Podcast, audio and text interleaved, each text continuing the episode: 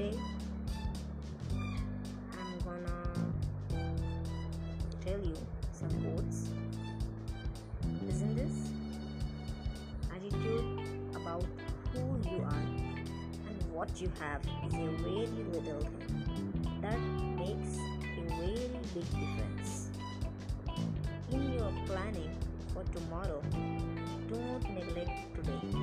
It is too valuable and they are exactly the same number of hours in a day.